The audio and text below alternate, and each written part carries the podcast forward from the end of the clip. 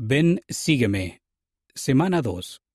Alma, capítulos 43 al 52.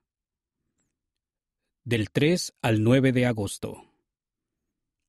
¿En qué están enfocados? El capitán Moroni y Amaliquía enfocaron la vida en cosas diferentes.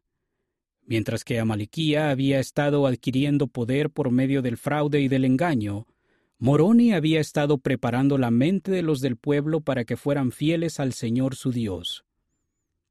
¿Qué podemos aprender de las diferencias que hay entre Moroni y Amaliquía?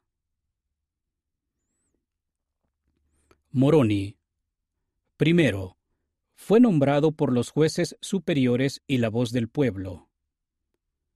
Segundo, dio a conocer sus creencias en alta voz e invitó a los demás a hacer lo bueno. Su corazón se henchía de agradecimiento a su Dios. Tercero, juró defender a su pueblo, sus derechos, su país y su religión, pero no se deleitaba en el derramamiento de sangre. Cuarto, se regocijaba en la libertad y su corazón se gloriaba en preservar a su pueblo. Amaliquía. Primero, procuró destronar al rey de los lamanitas y convertirse en rey a sí mismo.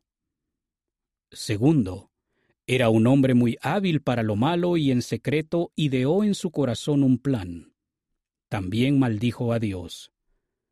Tercero, incitó a los lamanitas a la ira para causar una guerra y juró beber la sangre de Moroni. Cuarto, luchó para someter a los demás al cautiverio y no le importaba la sangre de su pueblo. Análisis.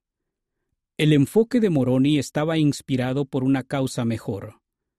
¿Dónde pone usted el enfoque en su vida? ¿Qué otros ejemplos puede encontrar en el libro de Mormón de personas que defienden causas justas?